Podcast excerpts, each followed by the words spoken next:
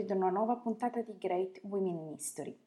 Per parlare della donna di oggi lasciamo l'Italia e ci rechiamo oltreoceano, tra il Canada e gli Stati Uniti, per conoscere la storia di Frances Kelsey, farmacologa nota per aver impedito la diffusione del pericolosissimo talidomide, anzi della pericolosissima talidomide, o talidomide, perdonatemi, ma io anche quando andavo al liceo avevo grossissimi problemi con gli accenti, cioè sapevo tradurre dal greco, dal latino, capivo il classico, ma con gli accenti proprio un disastro totale.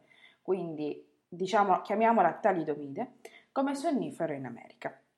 Nata nel 1914 sull'isola di Vancouver, nella British Columbia, Frances Kelsey, nata a Oldham, conseguì nel 1935 un Masters of Science alla McGill University di Montreal, a cui seguì nel 1938 un dottorato all'Università di Chicago, università in cui iniziò poi ad insegnare fino al 1950 e dove incontrerà anche suo marito, Fremont Ellis Kelsey, suo collega che sposerà nel 1943.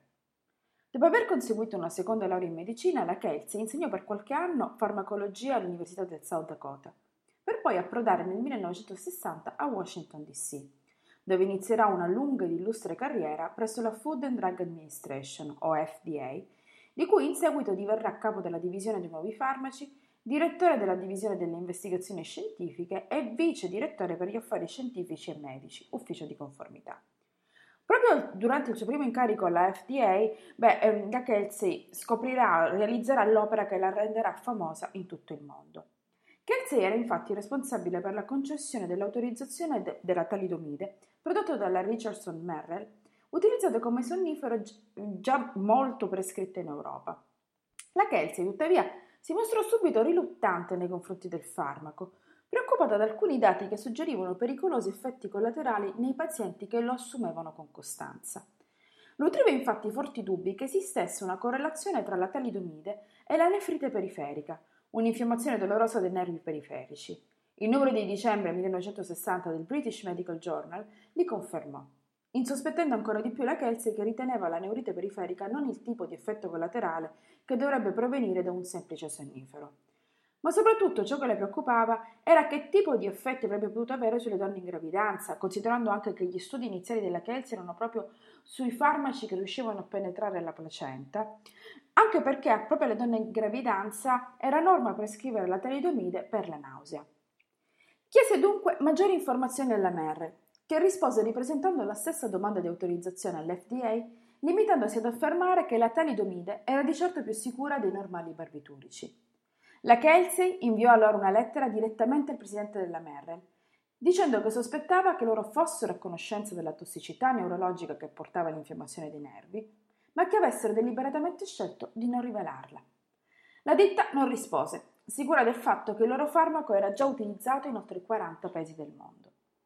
Tuttavia, a supporto dei sospetti della Kelsey, nel novembre del 1961, alcuni medici in Germania ed in Australia scoprirono e documentarono difetti alla nascita nei neonati le cui madri avevano assunto talidomide durante la gravidanza. Negli embrioni, la talidomide, fino anche una sola pillola, causava danni critici allo sviluppo degli organi e deformità infantili.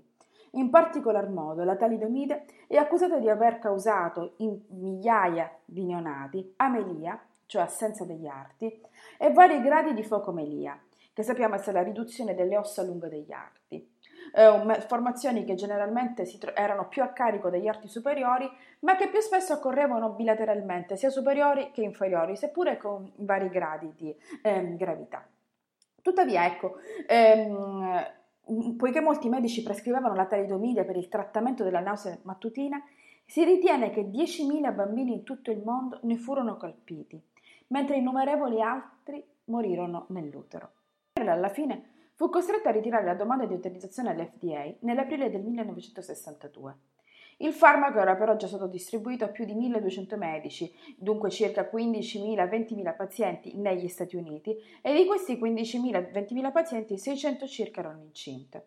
Furono segnalati 17 casi di deformità congenite, ma sarebbero potute essere migliaia se la FDA non avesse insistito a richiedere maggiori garanzie invece di cedere alle continue pressioni della casa farmaceutica.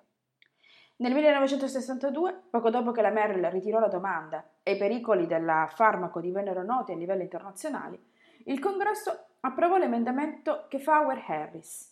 Questo emendamento chiave richiedeva una maggiore supervisione per gli studi clinici, incluso il consenso informato dei pazienti e la prova scientifica dell'efficacia del farmaco, non solo della sua sicurezza.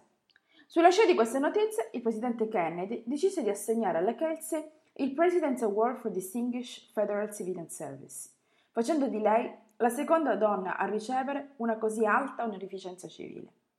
Kennedy riconobbe che, e qui lo cito, il suo eccezionale giudizio della Kelsey nel valutare la sicurezza di un nuovo farmaco ha impedito una grave tragedia. Attraverso un'alta capacità e una salda fiducia nella sua decisione professionale, ella ha dato un contributo eccezionale alla protezione della salute del popolo americano. In ragione dei suoi enormi contributi alla salute americana, nel 2000 la Kelsey è stata inserita nella National Women's Hall of Fame e nel 2001, all'età di 87 anni, è diventata un mentore virtuale per l'American Medical Association. Ha continuato a lavorare all'FDA fino al 2005. È morta nel 2015 all'età di 101 anni.